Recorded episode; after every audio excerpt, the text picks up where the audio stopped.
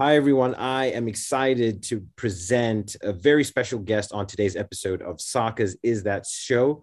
Uh, is that so? We're already making mistakes and we haven't even started. I'm so nervous. No, I'm really excited. It's because I'm speaking to Ken Watson, who is the co-founder of StockPerks, a really interesting fintech company. Um, and he was also uh, the former C T O of WeWork. Now, I'm not sure if anyone has seen that show on Apple T V, We Crashed, um, but uh, this is one of the main O Gs as part of that. Anyway, long story short, excited to have you as part of the show, Ken. Welcome. Hey, Sokka, it's a pleasure. Thanks for having me.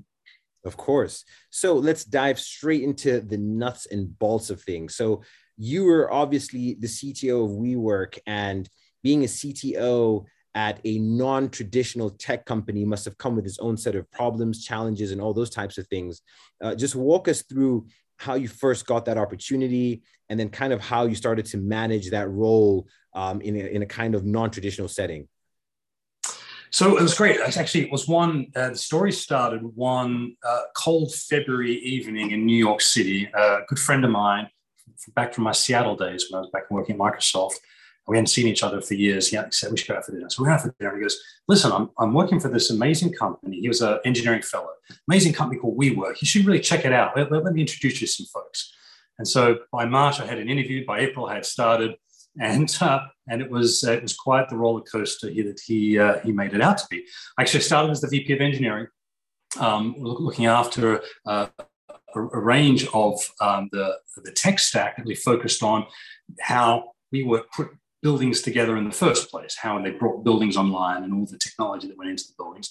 And then um, I, I uh, became C T O after um, after Adam left the company and was part of the team that kind of got the ship back up uh, and sailing in the right direction. And so it was uh, it was an incredible experience, but really started, like many great opportunities, with a friend introducing me to the idea and telling me how amazing uh, that uh, the company was. Absolutely. So what was the tech stack like when you first went into the company? And kind of like, what was your baseline for where you were and where you needed to get to? I mean, were there any software developers or people with tech skills there when you first got there? Was there infrastructure in place, or were you kind of starting from scratch? No, we had, uh, so, you know, we had hundreds of engineers in the company. In fact, we were, when, when I was hiring at the kind of the, at the peak of this rapid rise and hyper growth that the company was experiencing, we were hiring one hundred engineers a month. And so we actually got very good at at hiring talent. We adopted a lot of the uh, the Amazon practices in terms of what they call bar raiser, where really the philosophy is that when you, you look to bring someone in, are they raising the talent bar in aggregate across the company um, as a way of really kind of holding ourselves to uh, ensuring that we weren't uh, being dilutive in our efforts to kind of hire quickly. And it really held true. Listen, I think the most, the most uh, as I look back upon the experiences, the number one thing that really kind of sticks to me is just how amazing the people were, and and what uh, what amazing and what great culture and, and like extraordinarily strong culture can do to bring a company together and focus on, you know, achieving pretty amazing things in, in short periods of time. And you know, a lot of that was down to the approach to hiring, our approach to you know, the, you know engaging people, you know, mission and purpose. This is a and this is a concept that, you know, sometimes hear a lot about, but it really is is a lot about what was actually one of Adam's kind of enormous strengths, is really building culture through mission and purpose, and really giving folks a sense of belonging and understanding what their part was in, you know, bringing this initiative and this endeavor uh, to fruition. And so, um, you know, listen, we, we we hired like crazy. We built the, we built at the height. I think technology had uh, sixteen hundred people in. Um, and it was a whole range of things. There was a team that was just focused on real estate development. So it was about, you know, stamping out one hundred new buildings a year, you know, and it was ostensibly the same kind of thing each time, right? You had, a, you had the pantry, the common area, you know, the community bar, you had the offices, the corridors, the, you know, the storefront, which is the glass and the aluminum framing, uh, and, you know, and all the, you know, the wiring for the electrical and the Wi-Fi and, and the sensors we put in. How could we do that more efficiently than just by going out to a general contractor and getting it built? So we're thinking about, you know, what could we do? We were like investigating um, you know, three sixty degree cameras that you could walk around and with image processing, look at the stat status of electrical work and see, you know, is that job being progressed? Is there a safety hazard there? You know, how could you, you know, get that building, you know, to complete quicker than just doing it the old way? And so this was kind of the approach we took to a lot of things, which was, you know, how could we be tech-enabled? I mean, in the same way, you might not think a bookstore could be a tech company, but it's now most famously, uh, you know, a, a tech company. There was a lot to thinking about how we could, you know, behind the scenes, how we could build uh, um, WeWork as an, an efficient enterprise that was able to do its core mission, uh, you know, super well because of all the, you know, the engineering investments we were making. Absolutely. So it sounds like you were building a tech stack almost for, for internal use to a certain extent, as opposed to selling it on to other B two B companies and things of that nature. Um, is that a fair assessment or statement? Or well, certainly it was. You know, the, the first, you know, first and best customer is the internal customer. You know, you get a chance to build it. You get to work directly with stakeholders. You've got the problem right there. You know, I got my. Uh, For example, I got my OSHA ten, so I, I know how to walk around a, a you know a building site and, and spot all the safety hazards and things like that. So we did that, but really the goal, and actually some of that's come to fruition now with WeWork today, is that there was a lot of really interesting technology that was coming out of the company that could then be used to enable other companies to to power flexible workspaces. Mm. And so, for example, you know, uh, flexible desk bookings and the approach to thinking about, um, uh, you know, occupancy, um, the, the way that you might, uh, you know, uh, an enterprise might want to pool all of its space, whether it's WeWork or not, but think of it like it's a, you know, a larger reservation system, and provide, you know, mobile apps to their employees to be able to kind of, you know, come in and, and book space flexibly. All that stuff then becomes very interesting technology outside of WeWork as well. So I think that was always, always on the roadmap. Um, and actually, some of, as I said, some of it's popping out now in terms of offerings, tech offerings that WeWork has has got in the market. Um, you know, back in the day when I started, we had, you know, in addition to the real estate development, we had a, a platform team that was just thinking about, you know, core. Uh, um, you know, core platform objects that you might, other teams would build upon, like how would you describe space and occupancy and authentication and, and that kind of connectivity and, and representation of our domain. And we had a team that was just focused on, um, you know, the, uh, the the the website and the, the booking system. You know, so how how do you take in, uh, um, you know, make the, the booking experience delightful, whether it's on mobile or the web. And then there's a back-end billing system. We took it upon ourselves back in the day, and this was kind of way back before I joined, to build our own, you know, reservation and booking system. Um, and in many ways, you know, these were all, um, you know, well-intentioned and, uh, you know, thoughtful decisions that were made based on what we saw was, you know, a very uh, unique use case that we had that really hadn't been Uh, solved before. Now, at some point, you know, as we got bigger, we started thinking maybe there's some commodity systems that we could plug in and build on top of, so we didn't have to build everything. Uh, but really, uh, there was a whole range of technology that was being built as, as the company was experiencing those hypergrowth days. Fantastic. And did you actually need to hire one hundred engineers per month to achieve your goals? Or was that kind of exuberance or someone else telling you you needed to, or did you actually really need that amount of talent to do all the many things you mentioned you were doing, the platform work, the modular work, and all those things? Did, was the pace too quick in terms of, you know, scaling up the engineering team, or do you think it was just about right? Well, you know, I guess with twenty twenty hindsight, it's, it's very easy to, to poke holes in, in any kind of game plan that didn't necessarily deliver the outcomes that folks were hoping for. Um, but, uh, You know, I think given where we were and what we aspired to do at the time, and certainly the, there was no shortage of, you know, you know, ideas and initiatives and thing, you know, problems that we could go and solve and and and drive more quickly. You know, there was, you know, we kept we kept that number of people busy. Now, the, I think one of the challenges, I mean, and we're not the first company to go through this, uh, but as you go through the hypergrowth phase where things are moving very quickly, being able to stay on, you know, this connection with the business, making sure you're delivering value, there's, there's good alignment, you kind of, you know, see something through to the end, and are you prioritizing, you know, it, as, as the old adage that uh, from resource constraints comes innovation. And we were in not a resource, the opposite of a resource constraint environment, because we had access to a lot of it. And so as a result, I think naturally you found that there was uh, there uh, there wasn't as many trade-offs being made as as you would have were you in a more resource-constrained environment, and as a result, perhaps you know uh, you know come what naturally comes with hypergrowth is you're not perhaps as sharp in terms of you know being on point for what outcome you want to deliver. But having said that, you know the ambition was so large it almost didn't matter, because we had a large surface area over which we could operate and tons of opportunity, as you know, the company was literally doubling every metric um, every year. Um, and so that in many ways, part of the thinking was here, there was this uh, you know, focus on trying to make sure we weren't going to get behind that. And there was some way to skate, you know, skate towards the puck, where the puck was going to be. And, uh, and so, you know, so I, there's no great answer to that. Obviously, we look back and you, you can uh, you can Monday night quarter, quarterback it if you wanted. But uh, I, at the time, it seemed like there was just a ton of things we could be doing with the technology. Yeah, absolutely. I mean, there's so much happening. And I know that a lot of startups are trying to scale their engineering teams all the time.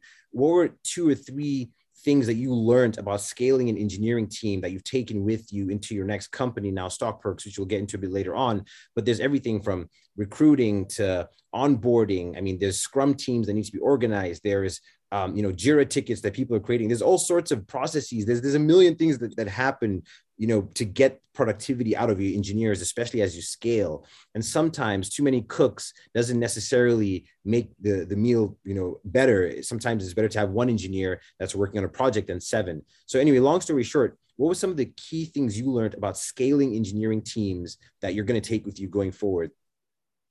Listen, I think, I mean, and none of this is going to sound uh, like, like, uh, rocket science. It's it's it is all kind of good hygiene, but we tend to forget it when things are when things are moving very quickly. But one of the things I always encouraged my teams to do was, you know, and one of the things I always ask was, we sit down, we sit down with the team, we talk about this, this new vision and this thing we're going to get done. Is like, who who's your who on the business side, outside of technology, mm. is your partner in this in this endeavor? Who who also sees the world the way you see it?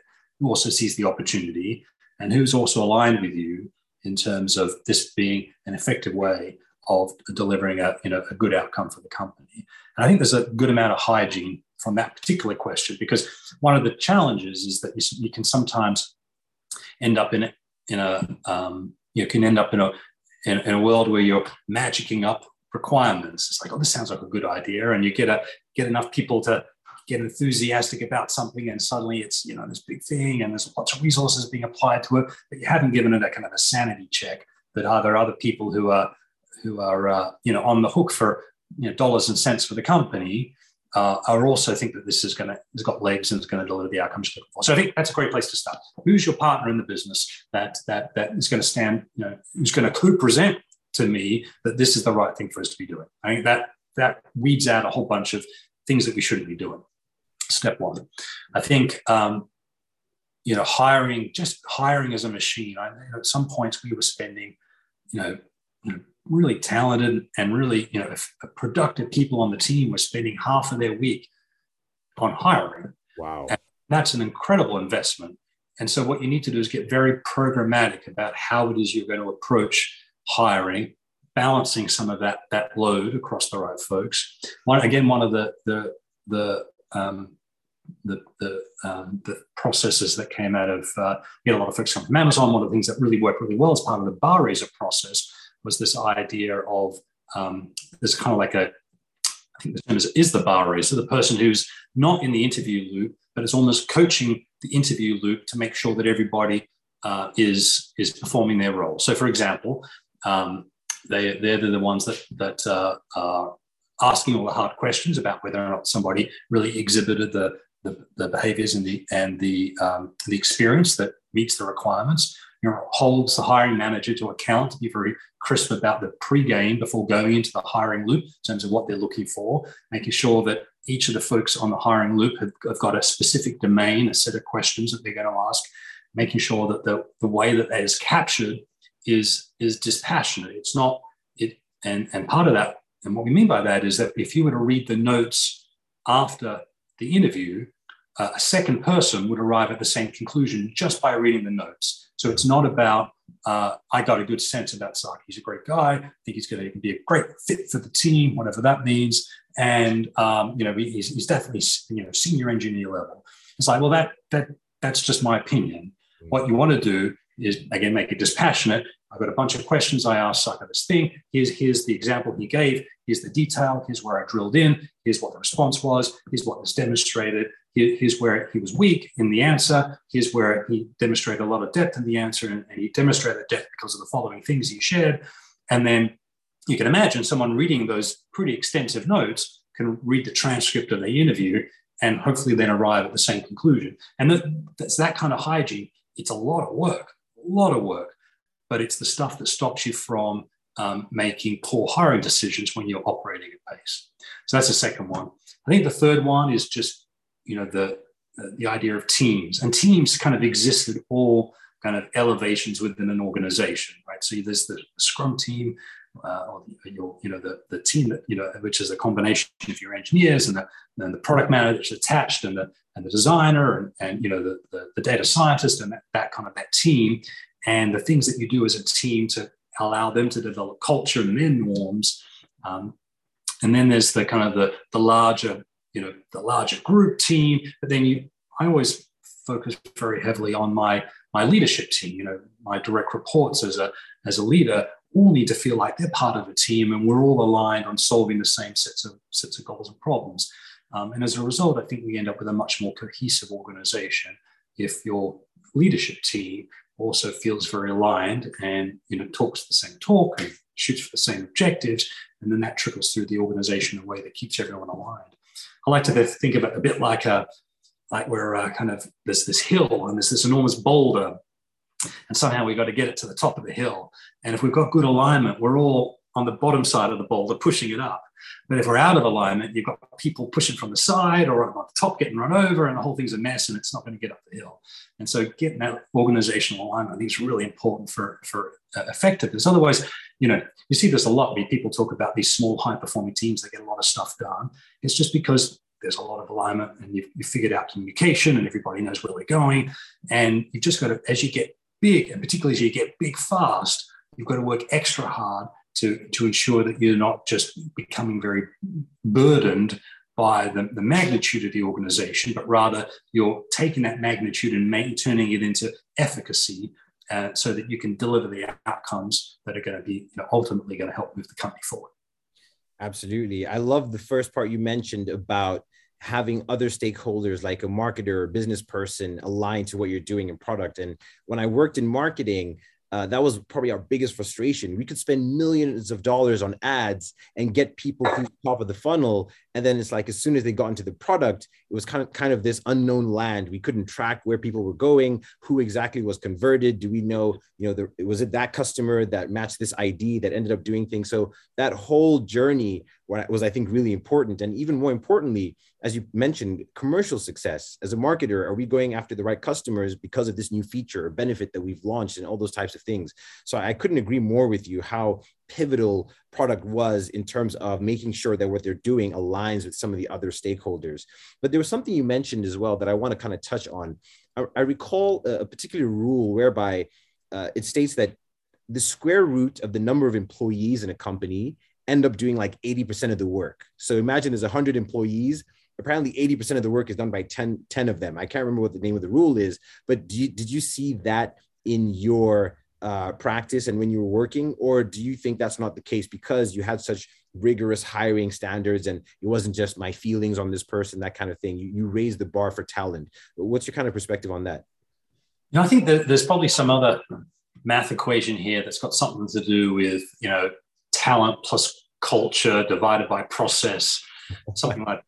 So, but I think that that's what it is, which is to say, I think you hire very talented people. We've talked a lot about the recruitment process.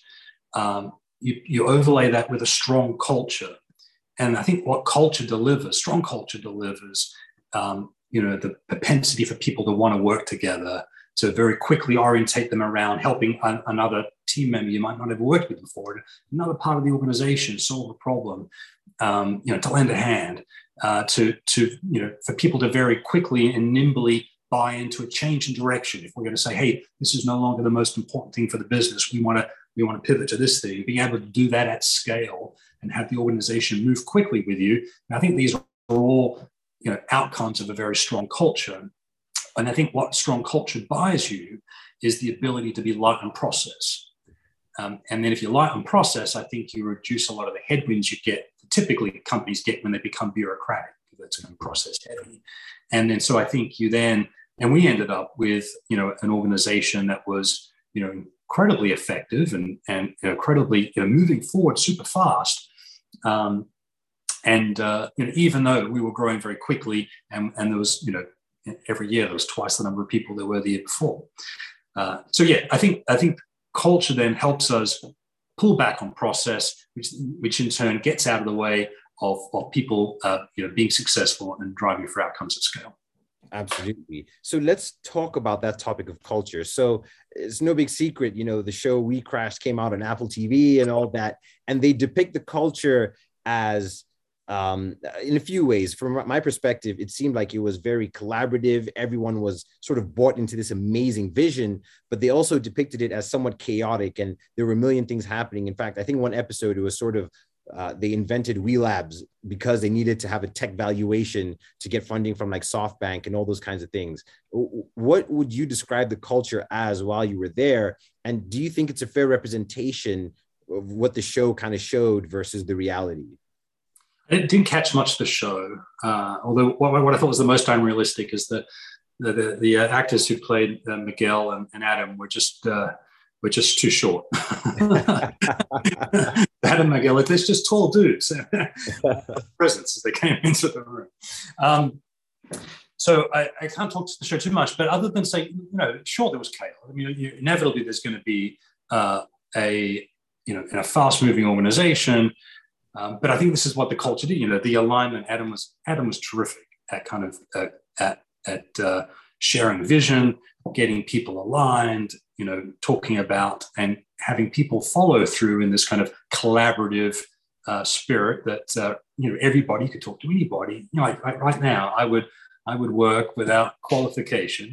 I mean, anybody who was there during my time and, and prior at WeWork. I just I just know that it it, it was a kind of a, a, a you know, a, a defining kind of period of time that that uh, uh, there was a lot of pressure, a lot of stuff had to get done, but you just know that people worked together super well. There was like zero politics in the whole organization, you know, and then um, and then uh, uh, you know, and, and it just led to, you know, just a great place to to get things done. Now, is it, obviously there was, it's not without its uh, it weren't without its troubles, and you know, timing wasn't right for some things, and you know, way we present ourselves, uh, uh, you know, for, for investment and stuff might might not have necessarily hit the mark clearly. Uh, but in terms of culture, I, it's just hard to, I, I don't think I've been in a company that has had um, that, particularly operating at that kind of pace, had that kind of depth of of kind of connective tissue that came out as a result of the, the, the culture that was driven. And it's it was, you know, it was it's just incredible, really, really cool. Fantastic. And so I want to touch a bit on having a technical co-founder versus not. I don't know Adam that well, but I don't imagine he was proficient in Python or Java or anything like that. Um, and then you get some startups that are founded by technical people, much like yourself. You're starting your own company from scratch as, you know, C T O. What do you think are the fundamental strengths and weaknesses of having a visionary leader or founder that's very technical versus someone that perhaps isn't at all, but just has the maybe marketing or executional experience or all those other things? What's your perspective on that? So I think it's important. I mean, and, you know, Adam brought in uh, Sebastian Gunningham, um, who came out of Amazon, you know, completely uh, an amazing executive. And he, he brought a lot of that kind of technical, uh, you know, by, by the time we were ramping up technology, you know, obviously, on day one of WeWork, when it was just, uh, you know, Adam and Miguel, and they were like uh, putting desks together and stuff, you know, the, the technology wasn't nearly as um, as critical as to the it's the part it played in helping the company scale and um, and achieve achieve the growth it did. And so, um, you know, by the time Sebastian came in, you know, I think he added all that that uh, you know technical co-founder Um, you know, the expertise that you'd be looking for, and certainly he uh, he had a big impact on the organization in terms of the that tech culture that he brought in. Absolutely. So I want to kind of pivot into what you're doing now, into the new stuff. But before we do that, what are some of the managerial leadership lessons that you kind of learned from that experience, which I'm sure you're very fortunate and lucky to have had, because not many people can have that experience. Um, and so that's kind of like a mini crash course in learning how to, to you know, be in that kind of environment and, and be in a rapid paced environment as well. Um, but what are some of the two or three leadership, management, uh, humanistic lessons that you learned that you're taking with you into your next venture? I think, I think, uh, you know, I used to tell, tell my, my leadership team, even though there was T in my title for technology, um, you know, it was a, you know, it's a people first operation, right? You, you don't, unless you get the people stuff right, we're not going to get the tech technology stuff right. And so through that, you know, at the heart of it, it's about kind of making sure that the mission and purpose of what people are doing is super clear, and how the, you know, the things that, you know, a, a, an engineer rocks up or a designer rocks up to do on a particular day, it's super clear in their mind how things that they're working on connect to the, you know, success of the company, and that it's clear, you know, and that they're bought into what we're trying to get done as, as a larger initiative. And so, so because of that, I think communication is super important. The other thing is you've got to, you know, communication, just as a tactical matter, uh, you know, I, I often, I, I really tried to make sure that each an important communication uh, was done three times. And so we do a, do a town hall, we do something on Slack, I do like a bunch of team meetings. They're like, you've kind of got to bring the message in from different ways, because while it's, you know, we've been thinking about it a long time, perhaps, as the folks doing the communicating, you know, folks who are hearing it for the first time aren't necessarily, um, you know, they're hearing for the first time. And, and, and, and you know, I, I actually, I, I tell, uh, uh, this is part of my kind of bumper sticker management. You know, our job as communication communicators is not just to throw the ball, but to make sure the ball gets caught, right? So it's, it's about making sure that the, the message is understood, not just that we delivered the message. And so I had a, a, a tech ops team uh, was just incredibly high, high performing and in, engaged, and partnered with me very closely to make sure that, in addition to us, um, you know, for all the uh, um, you know, fast pace that we're working with, we also always had to make sure that we were very good at change management, very good at communicating, and and we put a lot of thought into making sure that that was crisp and we're on message. We gave, you know, leaders the materials to be able to go and present out to their teams that rolled up to the, the larger message and so on. So very intentional communicating, I think, was important in a fast-paced environment. Otherwise, it's very easy to get lost. If things get, you know, if we're starting to pivot or things change or priorities get shifted, which, which are inevitable in a fast-paced environment, um, you know, people can get left behind, and they could be focusing on yesterday's priority, not, not today's priority. And so you have to do, you have to be super good at making sure that that communicating was happening. So that was, you know, I think that for me, that was one of the big takeaways, um, just thinking it through that kind of human lens and making sure that, uh, uh, you know, folks felt connected, and, and the communication channels were super clear, so that uh, as we navigated the path, um, we made it happen. I guess the other thing I, uh, it was, I think it was became super clear as well, is that, you know, there's no point in hiring an organization full of super talented people if you then operate in a kind of command and control structure. You know, I, I can't, as the leader of an organization, I can't be the one to have all the good ideas. Well, I kind of like my ideas, I, I have lots of them, but I'm, I'm, I have enough humility to know that perhaps mine aren't always the right ideas. And so, um, and so what's more important, I think, is my job as the leader. I, I think about, you know, climbing a hill or a mountain kind of metaphor. My job is to make sure that I'm, I'm planting a flag on the top of the mountain, be super clear about where we're going. And then, um, then, so that's, you know, vision, and then strategy. Perhaps I'll work with my leadership team, or they'll work with their teams, and together we'll figure out how we're going to get there and what path we're going to take up the hill. So what's the right way to achieve those outcomes? And then, um, and then, then it's all about the focus. The, the day, every day we're going to go into the trenches, and we're, we're making steps. Everyone needs to feel equipped and empowered to kind of like navigate over a log or around a hole, or not fall off the side of the cliff, right? We've got, everyone's got a part to play in getting us to the top of the hill. Um, and if we have the kind of the, the, the vision, strategy, and the focus all in harmony and all lined up, we're likely to all get there uh, in one piece, and, and get there as quick as we can. And so for me, that was, as we think about communication, it's also about uh, making sure that it's, uh, it's presented the right way. And you're also taking advantage of the fact you've got hundreds of super talented people in the organization who can bring something to helping us move forward. And and we, and uh, if you set yourself up in the right way, set your organization up in the right way, you're going to end up being much more effective as an organization than if you uh, just try to do everything through the, the lens of this is what I want to have done today. Absolutely. Well, hopefully you haven't copyrighted or trademarked that analogy about throwing the ball and catching it, because I'm going to steal that one. That's for sure.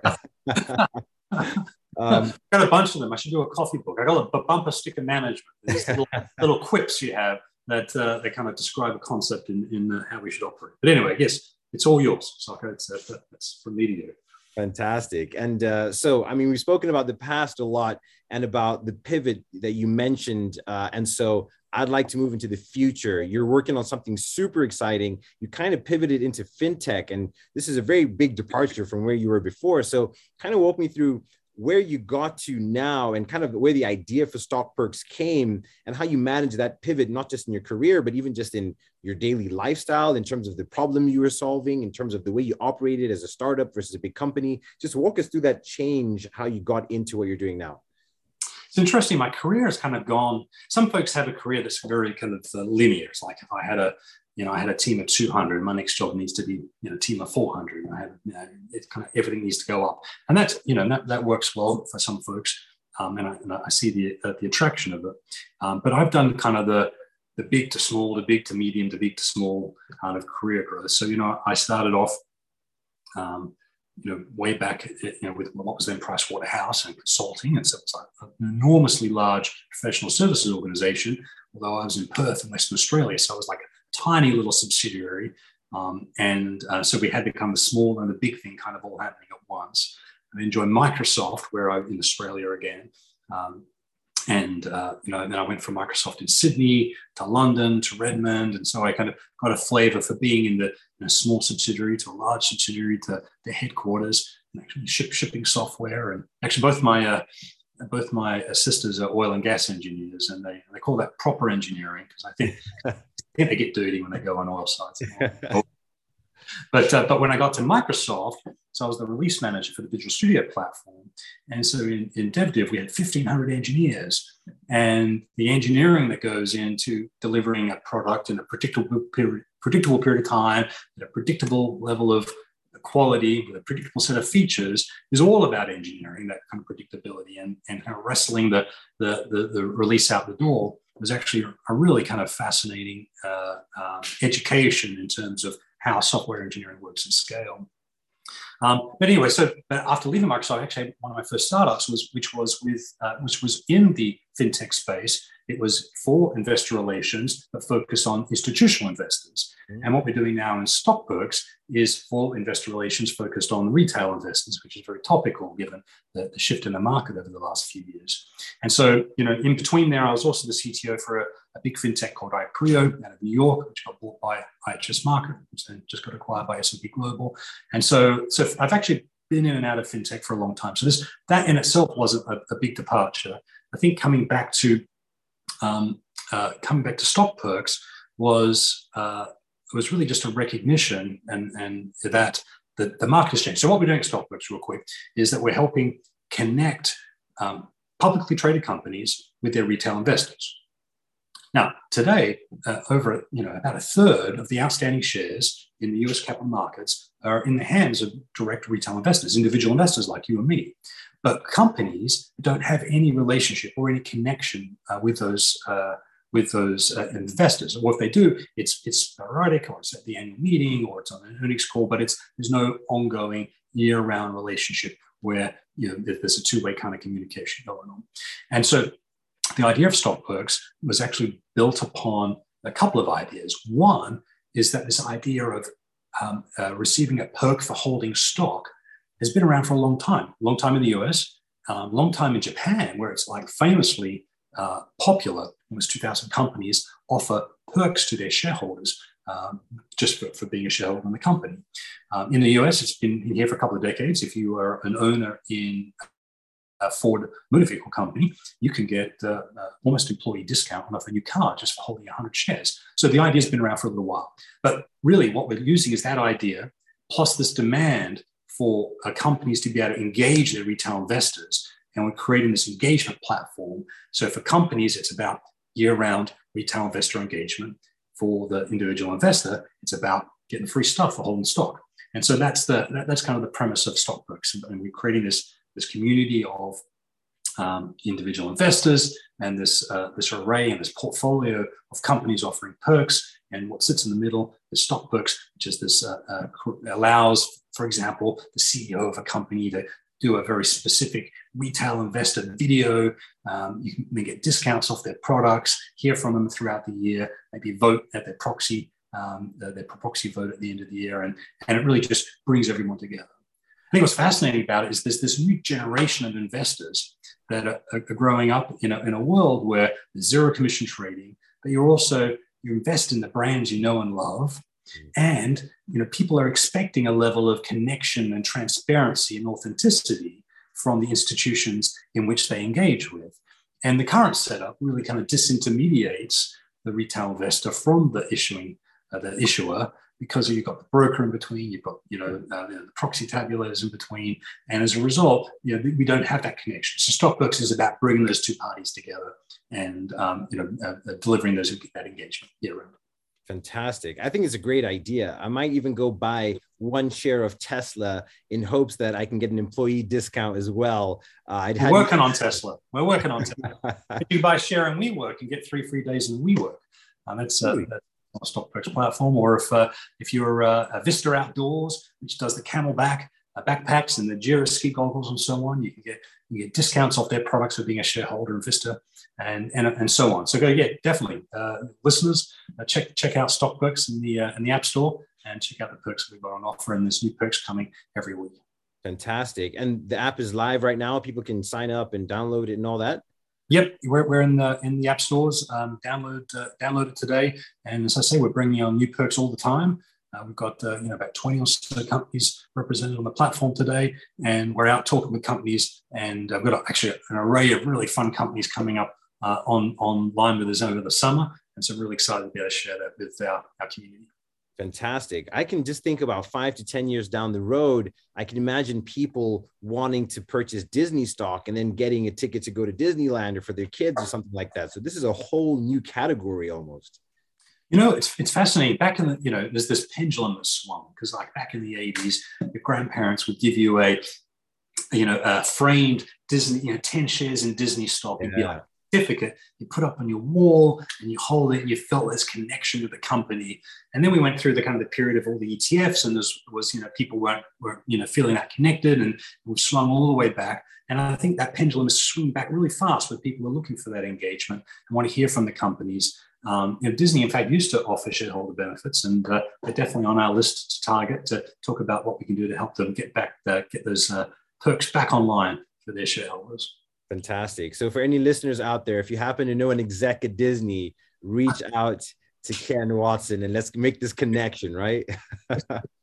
Definitely perks involved in the, in the referrals. Thank you. Fantastic. Well, thanks so much, Ken. Um, how can people reach out to you or uh, is there any call to action for our audience, whether to follow your LinkedIn page, apart from downloading the app, obviously, but what what's kind of the uh, the best place to interact with you or StockPerks? Sure. Uh, check us out on Instagram or TikTok. Um, you can uh, go down, most definitely download the app, check out the perks. And if you want to uh, find me, you can find me on uh, on LinkedIn or just Ken at stockperks dot com. Fantastic. Thanks so much, Ken. All right, Sokka. Great. Thanks so much. Cheers.